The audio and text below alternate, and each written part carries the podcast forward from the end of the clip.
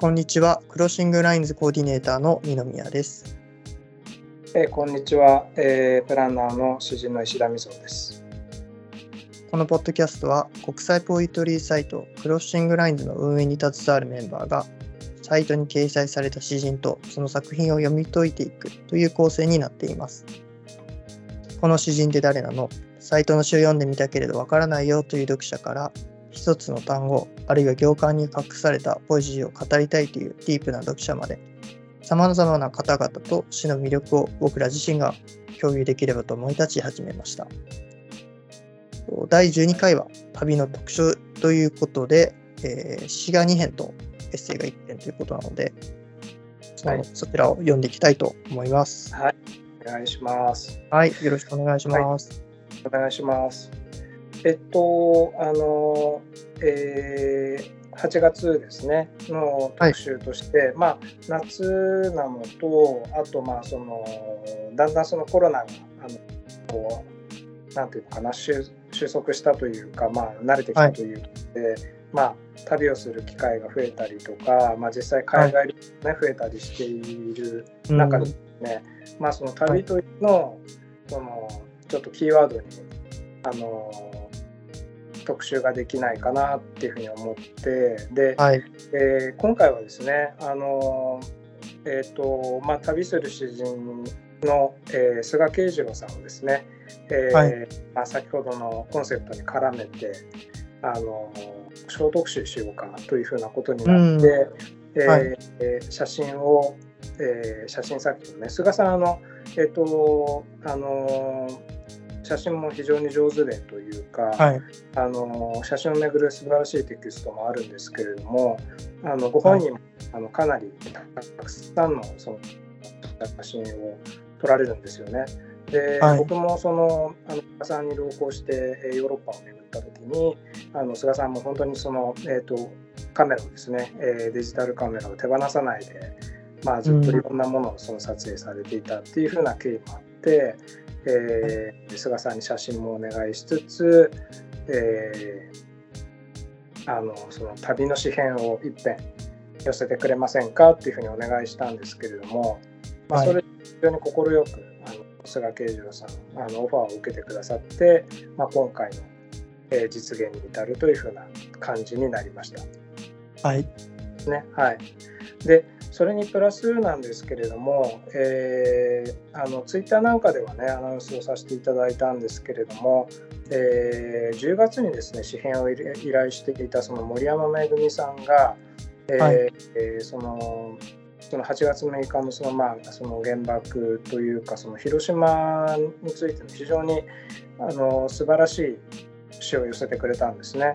で、はい。まあ、また後であの後々話題になると思うんだけれども、えーまあ、それを10月に掲載するのはちょっと何ていうのかなせっかくいい詩なので広島を巡るいい詩で、えー8月6日に、えーまあ、実際アップされたのは8月5日だったんですけれども、はいえー8月の6日に、まあ、間に合うようにという形で急遽ですね緊急の掲載をさせていただいたというふうなはい。ことですね。はい。あの二宮さんは今年の夏どこか旅行かなんか行かれました？僕ですか？はい。僕はちょっと、この夏は残念ながらそういった機会には恵まれず、はい。静かに家で過ごしていました。まあね暑すぎるっていうのもありましたけど、うんね。やっぱりもうその震災級って言っていい暑さなので、あのそうですね実際ねあのまあ旅をあのするのをちょっとその控えたりとか、まあコロナもまだ、はあのあるので。あのそういう意味でもその自宅であのゆっくり過ごされたっていう方も多いと思うんですよね。まあ、うんなのであのまあそのせめてそのまあポエジーはあのそのなんていうかな、まあ、まだまだ海外もあの円安が続いたりしていて、はい。なかなかねあのこうハードルが高いというか、まああるまあ、せめてまあポエジーだけは旅へのというか、憧れと想像力をこうその翼をこう広げてほしいということで、まあ、今回の特集というふうな感じにもなってはいるんですけどね。はい。はい、であのちなみになんですけれども、えーとあのえーと、僕はですね、えーとあの韓国の、えー、現代詩人協会というところからですね、まあ、お招きを受けてあのはい。であのまあ、コロナの時はねちょっと海外に行けなかったんですけれどもあの、まあ、コロナ明けということであの3年ぶりかな2年 ,2 年半ぐらいで、はい、あのまあ、韓国なんですけれども、まあ、海外に、えー、と行くことができましたこの夏。うんはい、であのえっとまあその韓国ではねあのその、えっと、何年か前に、えー、っとそのあの韓国でそのオリンピックが開かれた時に、うん、大きな詩のイベントがあったんですよね。えー、であのその時にまあ知り合った詩人たちにと再会することができて、うん、まああのソウルをこうはしご酒したりして。あいいですね。はしご酒をする間にあのこうなんていうのかなイベントをやったりとか朗読をしたり、うん。はい、はい、楽しく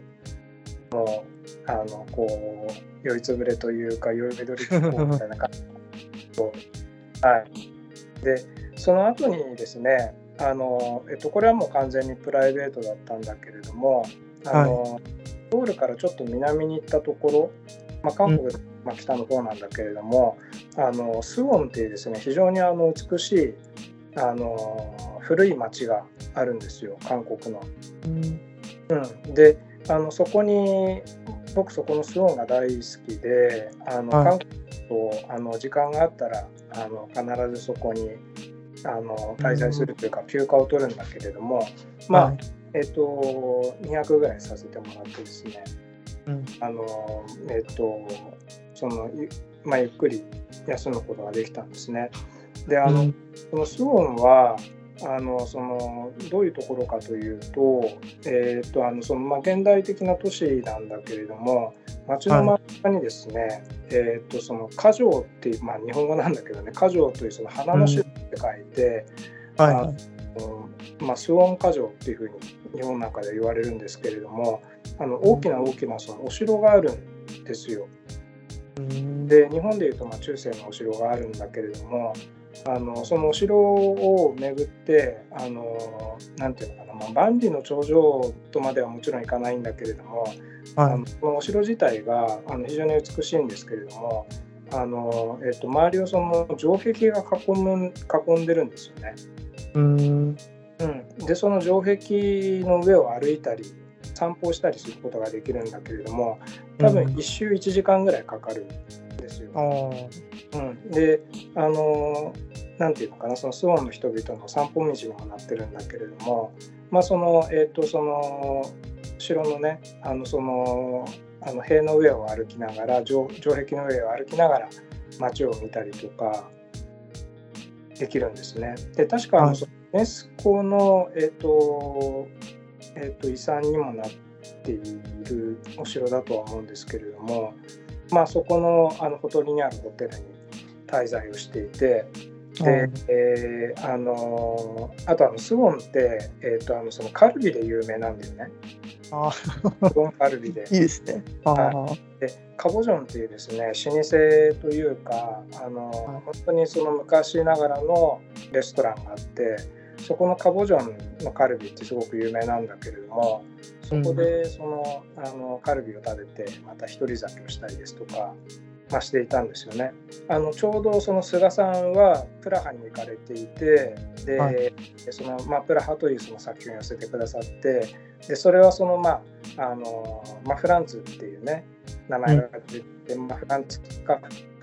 あのことでもありあの現代を生きるあのなんていうのかな無数のフランツさんのことでもあるのかもしれないんですけども、うん、まあ、城っていうね、まあ、プラハ城だけれどもその城っていう単語も出てきたりして、はい、あそのまああのスウォンのその家城で、えー、菅さんが、えー、書いたプラホを読んで、えー、そこに出てくる城なんかとその家事を重ね合わせながらねちょっと読んだりはしてるんですね。なるほど。はい。であのアガサ・クリスティミステリーの大家のアガサ・クリスティが言った言葉だと思うんだけれども、はい。そのあのミステリーっていうのはその海外その国の文化の、えー文化を、えー、と一番よく知るにふさわしいガイドブックだって言ったことがあったんですよ。うーん。うん、であのーまあそれは多分その詩というか、まあ、ポエジーも同じなんじゃないかなっていうふうに思っていてやはりその、あのー違法の国海外の、えーとまあ、文化もそうだし文学もそうなんだけれども、あのーそういうものへのその優れたガイドブックでもあるガイド支援でもあるというふうなことだと思うんですよね。はい。で、まあ、まさにその菅さんが今回寄せてくださった写真と「プラハ」っていう詩っていうのはあの今言ったクリスティの言葉にもかなうんじゃないかなと思うんですけどうね。確かに確かに。はい、という前振りからじゃあ早速菅さんの、はいえーとまあ、プラハを読んでいきたいんだけどはい。その前にあの、えー、と菅さんが寄せてくださった今、えー、と東京のトップ画像にある、はい。あの顔のそうですね写。真ですね。あれはまあ、あのその、えっ、と、あのプラハのその旧市街にあるですね、あのモニュメントで、えっ、と、まあ僕もあのプラハに行った時に実際目にしてるんですけれども、まあフランツ・カフカの、えー絵のオマージュというかモニュメントなんですよ。で、まあカフカの顔をしているじゃないかうん。っていう、はい。なんかちょっと若干あまり似てないような感じするんだけどね。そうですね。なんか、ちょっと面長な感じはしますけどね。そうね。うん、でなんかこう渋谷のモアイ像みたいな感じでね。確かにそんな感じもちょっとしますよね。そうですね。はい。まあいろんな経緯があって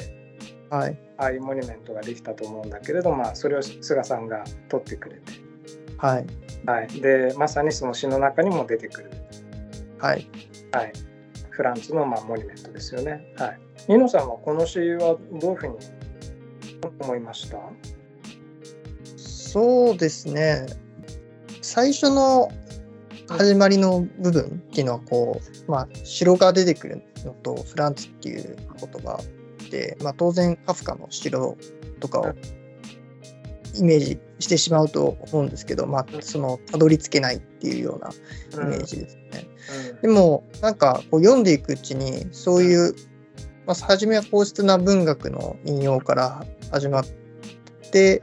でだんだんとその、まあ、もぐらくんが出てきたりとか、そうね。なんかこうはいあのユーモアも入っているコミカルなイメージも出てきてで最後はこうもぐらくんで 終わるっていうなんかちょっとうん。ユニークな作品だなと思って読んでました。うんうんうん、あの菅さんの詩はあの特にそのなんていうのかな自然への視線っていうかしかもそのあのなんだろう壮大な景色というだけじゃなくてその小さな生物うん。はい、ができて、あのそれに対するこうなんていうのかな愛情というかその、うん。溢れたその言葉っていうかがあの特徴的ですよね。はい。でまああのもちろんその頭だけのとか首だけのっていうふうな言葉が出てくるんだけどそれはまああのフランス・カフカの実際に今プラハにあるモニュメンうん。そうですね。トとまあはい。もちろんねつながってつながってるわけですよね。はい。はい、なんかやっぱりあのこの菅さんの詩を読んでみてまたあのプラハに行ってみたいなっていうふうに不思議なんだけどもあの思うようになって。はい。でまあそのあの菅さんのそのプラハはあの今あの二宮さんが指摘したようにそれはまあ一種のそのあのプラハをめぐる文学論でもあるんだよね。うん。でフランス・カフカ論でもあるし、はい。ねはい。そうですね。まあ一つにはこうもぐらくんにフォーカスが当たっていくので、うん。その見えている上の世界っていうものうん。と、その見えない地下の世界っていう、はい。その2つの対比っていうのが出てくる。うん。なんかそこら辺がこうもぐらっていうなんかある種こていうんですかね、マスコットって言ったら変ですけど、愛らしいキャラクターみたいな形で出てきて、その世界の対比っていうものを描くっていう見せ方。なんかそこが、あの、菅さんのやっぱり、いろんな世界を見てきてる方の視点っていうので、うん、どうやって世界を提示するのかっていう、うん、そういった部分がうまく出ている詩なのかなとはちょっと思いましたね。うん、素晴らしいようですね、それもね。まあ、プラハっていうのもその地下っていうかそのなんていうのかなその、まあ、権力と資本主義が支配するようなその地上の世界の下に広がるそのモグラの世界っていうかね、そうですね。でのリゾームというかその、はい、のようなそのモグラのその巣穴のようなその世界っていうのをまあ喚起してる、うん、そうですよね。素晴らしいですね。うん、でなんかあのその墓地の話とかあとあの、はい、えっと、リフレインのようにそのもう死んでしまっているとか死んでしまったっていうことが、はい、あれも面白くて。結局それはその今二宮さんが言ったみたいに、うん、あその死者っていうのは地下の住人なんだよねやっぱりね。ああ、なるほどですね。はいはいはい。確かに。うん、であのそのまあ表の世界というか、まあ、現世でいくらそういう名声や富を積んでも、うん、あのもちろんそれはあの天国には富は積め積めないっていうふうなそのダンテの言葉じゃないんですけれども、うん、あの地下にはもちろんそれはもう持っていけない。うん、死んだら終わりみたいな、そうですね。なんかユーモラスなね部分があって、はいでもモグラはやっぱりそのあのなんていうのかなその聖者の世界と死者の世界あるいは地上と、まあ、地表と、その地下をその行き来するような存在なんですよね。そうですね。はい。でまあ、まさにそこにフランツ・カフカっていうもののそのイメージを見出してるっていうのが、まあ、菅さんの詩の一つの側面だと思うんですけれども。はい。そうですね、はいあの菅さんと,、えーと、あのそのヨーロッパに行った時にというか、えーと、はい、ロンドンでその朗読会をあのマーストリートなんかも来てくれたんだけれども、あの菅さんがあの朗読をしたんですよ。はい、でとてもあの人気があってというか評価が高かったんですけどあの菅さんの朗読ってあの、はい菅慶次郎さんってすごくいい声をしてるの。えー、ラジオのパーソナリティみたいにいい声をしてるんですよ。あなるほど。あの本当にこうあの低くてね太いねそのみたいな声なんですよね。あはい、はい、で読み方としてはあの本当にはい、あのなんていうのかな特にその何か木をてらったパフォーマンスなんかは全然しないであの、はい、言うようですよね。うん本当にナレーションみたいに読むんですよ。うん。であのただなんだけれどもまあ、朗読って特に詩人の朗読はいろんなスタイルがあってあのその、まあ、吉松さんなんかもそうだけれども言葉をひませたり、歪ませたりとかね砕け散らせたりして、えー、読む、あのあるいはそれを目指そうとする人も多いじゃないですか。そうですね。はい、だけど菅さんはそ、うん、菅さんはそういうタイプじゃなくて今言ったような感じなんだけれども、あのただですねそのあの声というかその言葉が喚起するイメージっていうのがすごいんですよ。うんでとても的確なのね。なるほど。だからそのあの朗読例えばそのえっ、ー、とあの文字でというかあのその詩集とか詩編をあの前もって読んでなくても本当にその菅さんの声を聞いて、うん、言葉を聞いているだけで、うん、あの詩の世界その面白さとかもイメージも含めてその頭の中にねあの的確に浮かんでくるんだよね。うん。それがやっぱりすごくてあのそのプラハもそうだと思うんですけれども菅さんのその詩のあの一つの詩のスタイルの特徴っていうのはその3分の淡いにある気がするんですよね。うん、うん、で現代詩は特に声で聞いただけじゃ分かんないじゃないですか。はいそうですね。含めて。うんうん、だけど菅さんの詩っていうのは現代詩なんだけれども今言ったみたいに、うん、その声と朗読というかあの声を聞いてるだけであの共感できるというか、うん、あのその面白さの理解もうん。深まってくるんだよね。うん。うん、であのその菅さんの詩のスタイルっていうのは一種の物語なんじゃないかなと思うんですよ。うん。はいはいはい。ダンテもそうだし調査もそうなんだけれどもあのいわゆるその、えっと、なかなかその一般的に紙であの文学作品や詩っていうのを読めない時代に要はその声を通じて聴衆は声だけを聞いてはいあの詩世界を理解しなくちゃいけないっていう時代だったじゃない？はい。でその時にあった詩に近いと思うんですよね。うん。うん。うん。でただしなんだけれども例えばそのあの、まあ、物語って今文学で言うと例えばその蓮見茂彦の物語批判っていうのが有名ですけど、はいあんまりいいイメージがないんだよね。うん。うん。うんだけど菅さんのその詩の場合はあの物語批判としての物語になってるんですよ。うん。うん、で例えばそのプラハで言うと城っていうそのなんていうのかなその資本主義と観光と歴史をあのこうあのなんだろうこう統御するシステムというかうん。中心的な権力が本当に分かりやすすぎるほど中心的な権力があるわけですよね。うん。でそういったその存在が、えー紡ぐ物語があってその物語に沿って世界っていうのはまあ動いていくみたいなことをまあカフカも言おうとしたわけですよね。うん。だけどあの菅さんの場合詩の場合は、えーとそういったその物語をあの権力の集中する物語を批判しながら語るモグラの物語というかうん。物語なんですよね。だからある意味あのその、はいあのフォークロアの復権というか、うん。うんあのうん、言葉を恐れずに言えばその真に民衆的な物語の復権みたいなものをうん。ポエジーの中にうん。別の姿で見出そうとしてるような気がするんですようんね。。なるほど、なるほど。うん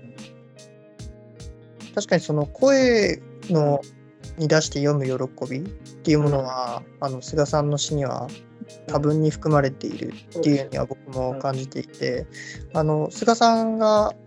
うんこのクロッシングラインズに作品を寄せてくださるのはプラハが2作目ではい。1作目があの本と貝殻っていうヤドカリのとでまあそのか貝の中に読まれるもの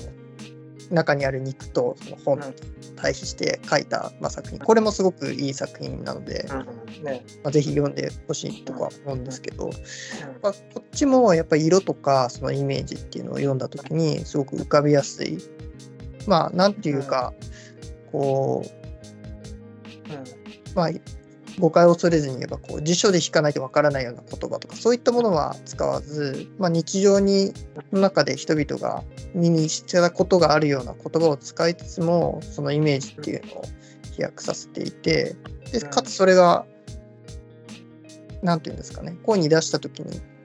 うまく組み合わさるように、うん。まあ、どこまで意図してるか、まあ、考えて書いてらっしゃるっていうのは間違いないと思うんですけど、なんかそういうところが菅さんの作品の良さだなっていうのはもすごく同意できるところですね。うんそうですね。うん、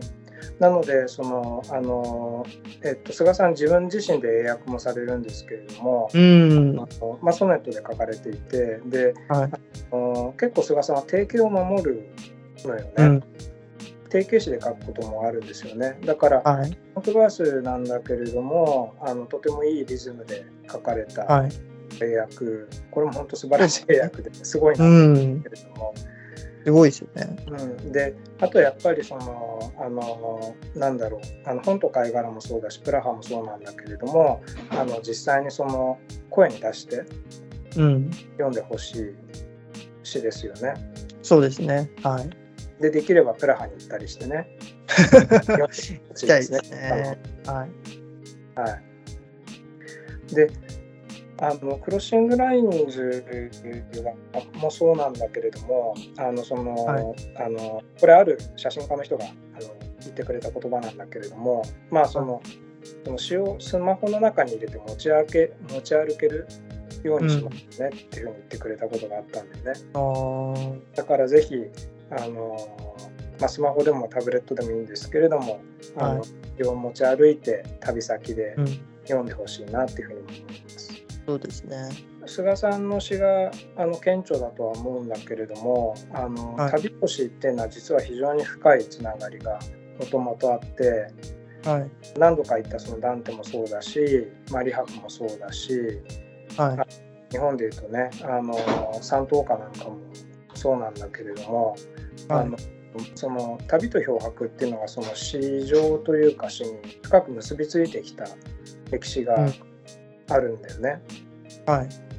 であのなんだろうその書斎に自分の机に座って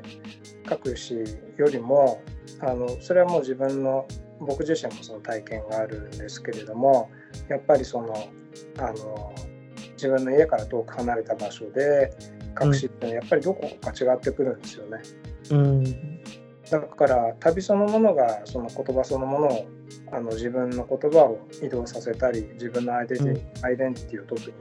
は移動させたりするっていう風な効力がある気がするんですよね。だから菅さんがやっぱりそのあの詩を書く時にあの外出するというか海外に出たりとかあうんの旅をしながらその詩を書くことを好むのはやっぱりそういうその言葉そのものを移動させたいっていう欲求がうん。あの意志が強いんじゃないかなと思うんですけどね。まあ、その気になればって言ったら変ですけど、うん。まあ、プラハの詩を日本で書くっていうことも、まあ、できなくはないと思うんですよ。もちろんね。そうそういうことをする方たちが大半だと思うんですけど、うん。ただ自分自身をその場所に移動してやっぱ書くっていうのはなんかこう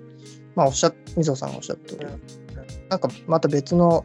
体その詩人自身がの書いてる環境っていうのを体験しながら文字にその空気を吹き込んでいく作業だと思うのでなんかそういったところにもなんていうんですかねその声に出して読んだ時とか読んだ時に作品に感じられる空気感っていうみたいなものが、うん。まあ、独特なのかもしれないですよね。そうです。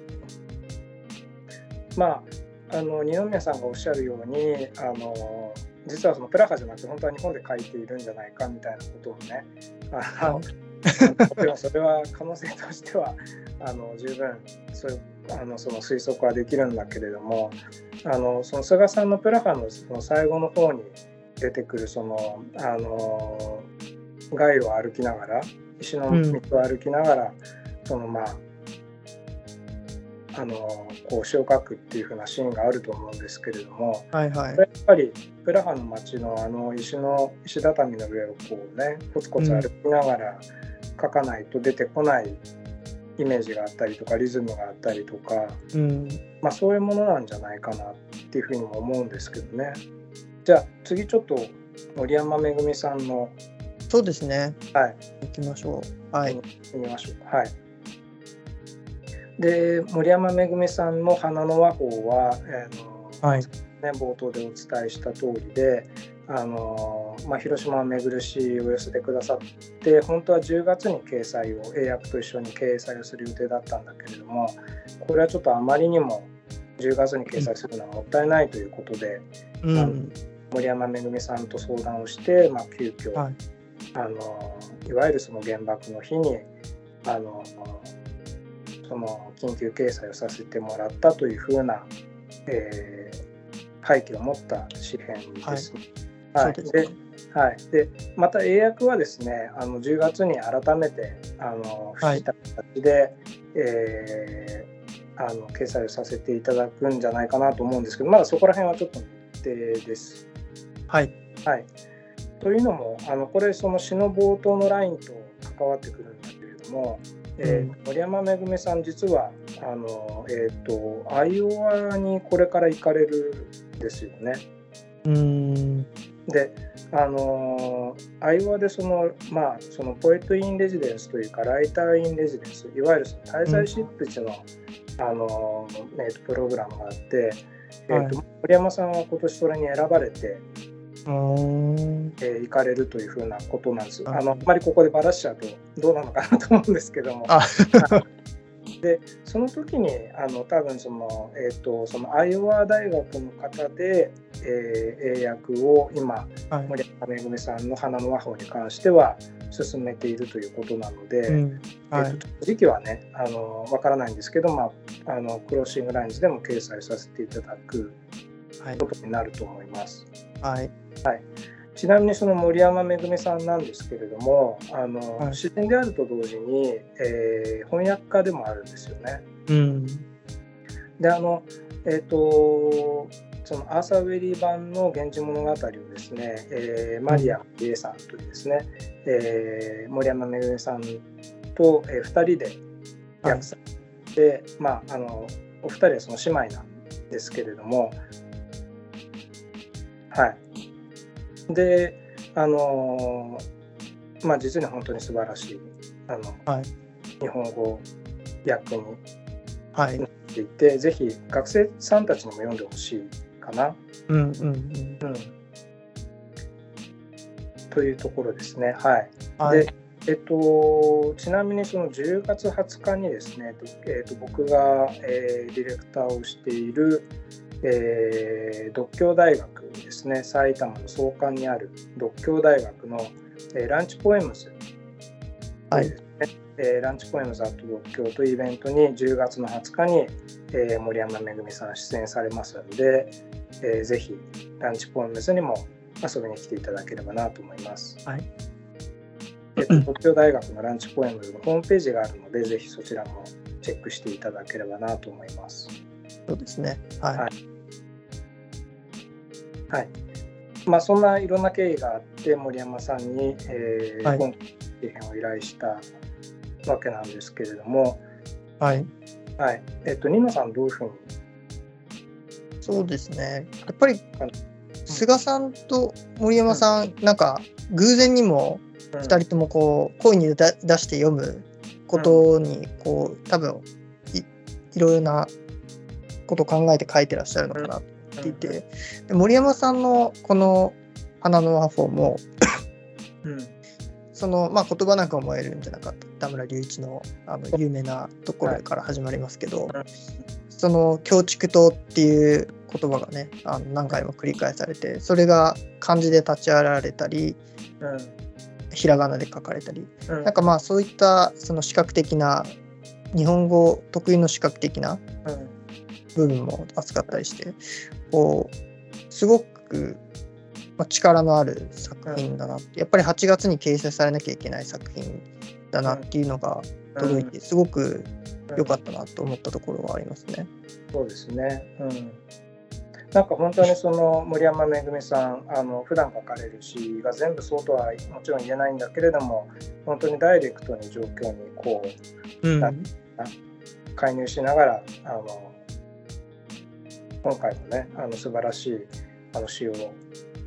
書いてくださったんですけどね。で今南さんが、うん、あの言及したその言葉なんか覚えるんじゃなかったっていう風なその田村隆一のまあ有名な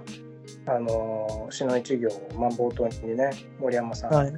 あの引用されてるわけなんですけれどもあのそのアイオワ大学のアメリカのアイオワ大学のライターズ・イン・レジデンス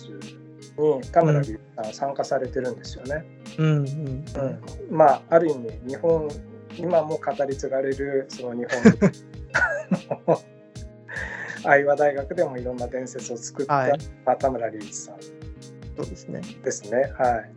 まあそれはそれで面白いんだけど語ろうとするとたくさん時間がかかるのであのやめておきますけれどもまあその愛話大学というのもあって、あの言葉なんか覚えてなかったっていうフレーズも入ってるんじゃないかなっていうふうに思いますね。なるほどですね。はい、でそのことを考えるとそもそもそのこのあの花の和法そのものが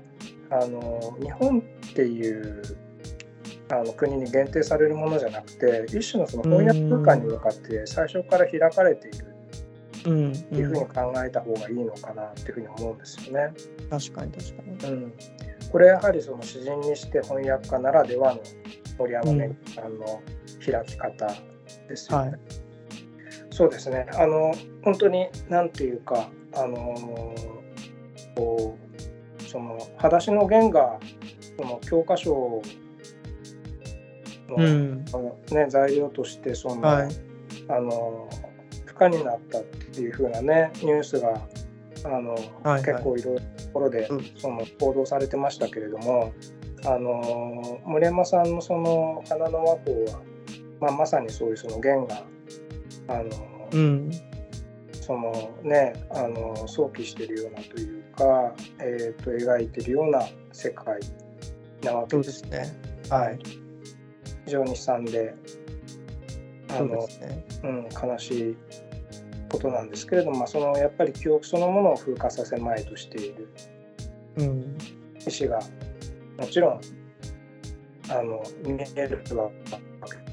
けなんだよね。うん。うん。だけどそもそもそれはその何て言うのかなまあ本当にもう散々議論が尽くされているようなところもあるんだけれどもあの言葉にならない記憶はい。その言葉にな言葉にならない言葉には大きすぎるというかあの、サイズオーバーしているようなその感情とかはい。そういうものを言語化しようとしているうん。あるいはそうするにはどうするかっていうふうなあの昔ながらの議論にももちろん接続していくんだけれども、まあ、はいそれこの、えっと、森山めぐみさんはその京畜島と原爆のあの爆発と重ね合わせでそのただならぬものっていう言い方してますよね。うん。はい。そうです、ね。でこのただならただならぬうん言葉には言語化できないものっていうのをどうしたら語る和法があるのかうん、あるいはそういう和法を身につける勇気っていうのはその今も私たちに可能なのかっていうこともあるとは思うんですよね。そうですね。はい、まあ、やっぱりこうこの最初の第一スタンザの中でうんあのこの語り手この詩の中に出てくる語り手は言葉なんか覚えるんじゃなかったっていう言葉に対して、まあいくつでもいくらでも覚えたかったと、うん。まあ、かなりストレートに言って、うん。でその原爆のことを書いていって、で最最後花の和法で遅れてきた統治法とうん。そしられようともっていうふうに書いてますけど、うん。やっぱりここはその詩人のそのなんていうんですかね仕事というか宿命みたいな記録者としての詩人っていうような姿っていうのもあると思いますしその歴史の1ページっていうものを風化させるんではなくてでそれをこうまあ常に語り紡いでいくんだっていうそういう覚悟の表れみたいなものも、まあ、一つの形として現れているんだろうなと思って、まあ、そういう意味ではその先ほどみぞさんがおっしゃったあのえっとまあ、翻訳空間みたいなものにこうこの詩が開かれているっていうところが、まあ、そういう時代とか場所とかっていうものを超えて、まあ、じ次の世代引き継がれていく、まあ、そういう詩の役割っていうのを、まあ、読み取れるというかももはや体現している作品っていうふうには言えると思うんですよね。そうですね、うん、あのやはりその記憶をどう語るか特にその例えば日本の戦後戦中戦後のというかその戦後史ですよね。そのをどう語るのかっていうのはまあその裸足の弦がその教科書に不採用になったことも含めて今もってさまざまなバイアスというか、歪みがあるわけですよね。そうですよね。うん、であのなんだろうあったことをあったというふうに言うのがこれほど難しいのかっていうふうに思うぐらい、その教科書や、まあ、日本政府の見解っていうのもバイアスがかかるわけですよね。はい、だけどあのじゃあそういったその言葉の政治に対してどういうふうに立ち向かっていけばいいのかっていうのは、まあ、そのパウル・スラもそうだけれどもあの二宮さんがおっしゃったように詩人の宿命としても考えられるうんですよね。であのちょっとそのプラハに戻るんですけれどもあの菅さんはその詩の中でその、はいモグラの言葉を振動っていうふうに例えてますよね。うんそのを掘り進むとが、まあ、モグラの言葉なんだっていうふうにおっしゃってたんだけどこれも素晴らしい、はあの確かに。フレーズというか指摘しそうでであの森山さんのこのあの花の和法もこのただならぬ炎についての和法も一種の振動だと思うんですよ。うん。うん、であの先ほどその詩と翻訳の話というか森山めぐみさんのそのポエジーと翻訳の話が出てきたんですけれどもじゃあそのあのこれほどそのあったことをあったというふうに語るのが難しい言葉をうん。あるいはその記憶をどう語るかっていった時にそれはあの、はい翻訳の作業に似てきちゃうんですよね。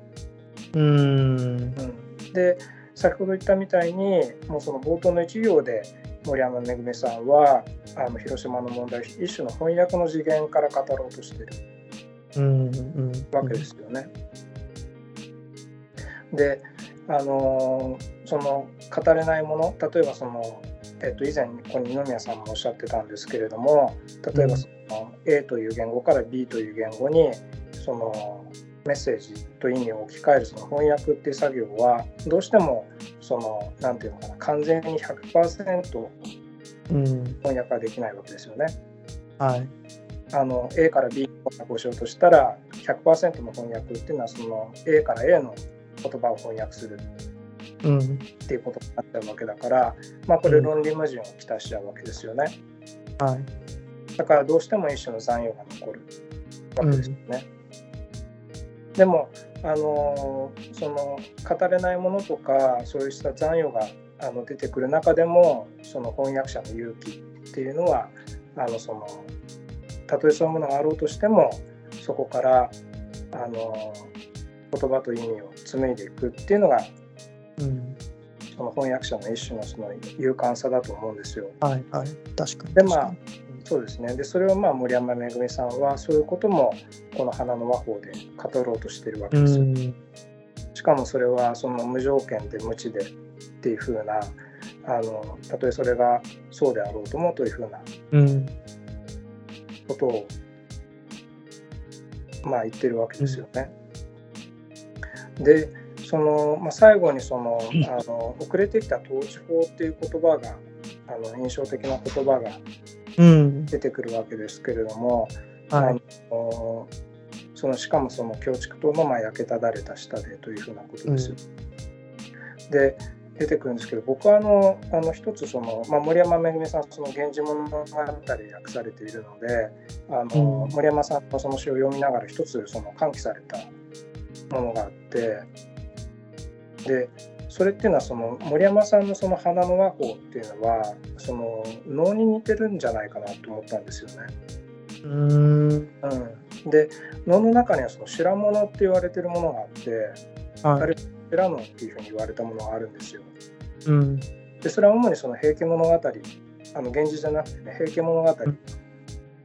なんですけれども、うんそのあのその平家のそのあのその、まあ、死んだその武者、はいい。わゆる亡者ですよね。はい。はい。その亡者がその死後の世界を語るっていうのがその白物なんです。いわゆるその地獄を語るっていうのがその白物なんだけれども、あの森山さんのその花の和法はあのそれに近いんじゃないかなと思うんですよ。うん。でそれはそのあの一種そのあの過去と現在を統治して語る和法なんだよね。はい。その過去を現在としてもちろんその現在からあの過去を過去として語るのが難しいのであの一種のその複雑な統治法を用いて語ろうとするんですよね。うん。まあ、ゆえにあのその白物のその脳の白物の構造に似てるんじゃないかなっていうふうに思うんですよ。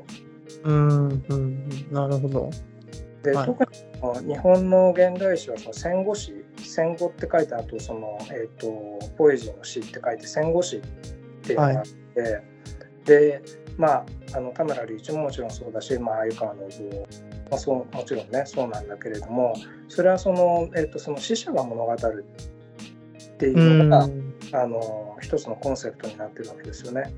はい。で森山さんの遅れてきた統治法もやっぱりそのあの一種のその戦後史の系譜みたいなものをうんあの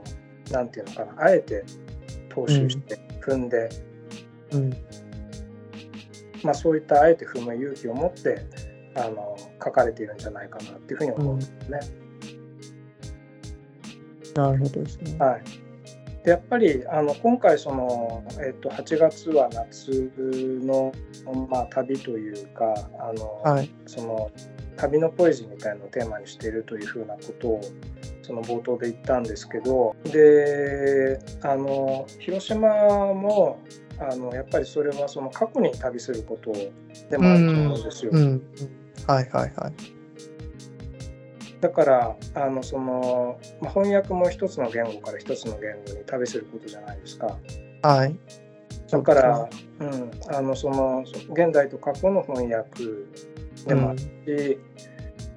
あの現代においても非常に重要な意味を帯びているにもかかわらずそれを直接その悲しみや痛みっていうのを、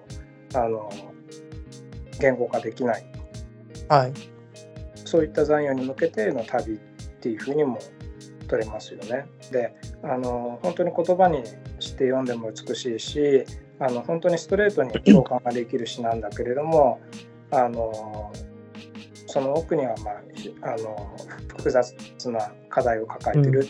詩でじゃないかなっていうふうに、まあ、だからこそいい詩として読めるんじゃないかなって思うんですけれどね。そうですね。うんはい。うん、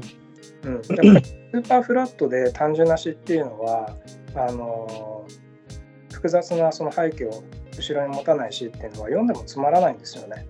うん。うん単純にメッセージになってしまって。はい。だけどやっぱりそういうその菅さんもそうだし森山さんもそうだけれどもその言葉が、そのものがこう移動していくような旅をしてしまうようなそうせざるを得ないようなあの深みを持った詩っていうのはやっぱりあのなんていうのかな。人を真に感動させるんじゃないかなって思いますけどね。うん。最後に水野さんのあのエッセイの方に触れていけますか？そうですね。もうでもちょっと まあお読みいただければ幸いですというにしか言いようがないですけれども。まあ夏休みなのでこう趣味の世界というポットな話をと思いましてぜひおはい読みいただければ夏の嬉しいです。はい、はい。とてもいいエッセイなので、じゃあまあ、これもやっぱり夏のあの一つの楽しみですよね。旅の楽しみの一つでもあると思います。そういった手記とかお酒とか。まあ、なので、なんかやっぱりそういった部分でつながっているんだろうなとは思いますね。言ってみれば、その肺を触るっていうことも過去との対話でもありますし、今、ねみぞさんがおっしゃったような広島っていう過去との対話、まあ、旅っていう部分で、まあ、一つの 特集としてやっぱりあの組み込まれてるものなんだろうなとは僕は思って読んでました。うん、ありがとうございます。まあなんていうかあのこうなんその特にねそのコロナになってから家飲みをする機会がぐっと増えたんですけれどもあのそのまあ骨董じゃなくてもね手記を触りながら飲むあるいはその骨董と対峙しながら、向向き合いながら飲むっていうのは意識あのこう家にいながら非日常を味わうことなんだよね。だからそうですね、まああのいろいろうんちくは言えると思うんですけれどもいえいえいえ。よければ酒のつまみ魚でお読みいただければ幸いです。でそしてこう好きな話をしながら話をしていると当然もう本当にこう喉が渇いてあ酒が飲みたいなということになってきたので そうですね。今回はこれでご勘弁をというか、はい大体クロッシングラインズのポッドキャストもお酒飲みたくなったらもういい頃合いくらいな感じですよね。そうですね。ははいい。はい。あの聞いてくださる方々もやっぱりあのあんまり長いとね疲れちゃうと思う。そうですね。はい。またなんかでもそのなんていうのかなあのそのこうあの文学的に難しい話とかあのねあの、はい、いろいろ理屈をこね回したりとか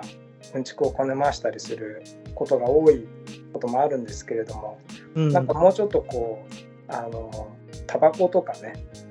あとはそういうのをこう題材にした特集みたいのもやってみたいですねぜひ。確かに。カルチャー的なそういうのも面白いかもしれないですね。そうですねライトのね、うん、はいはいまあそういうものが一番深くて面白いかもしれないしね はい。はい。私もじゃあ、はい。はい。今回はこの辺で終わりにしておきますか。はい。はい、ちょっとあの、昨日からタバコを吸いすぎて、ちょっと喉枯れてる感じを聞きづらかったところもあるかもしれないんですけれども、ご了承ください。はい。はい。じゃあ、今回はこの辺で終わりにしたいと思います。はい、はい、終わりにしたいと思います。はい、あの、はい、実際に旅はできなくても、良い旅を詩を読んでしていただければなと思います。そうですね。はい。はい、じゃあ、えっと、これで終了ですね。はい。はい、また次回のポッドキャスト聞いていただければ嬉しいです。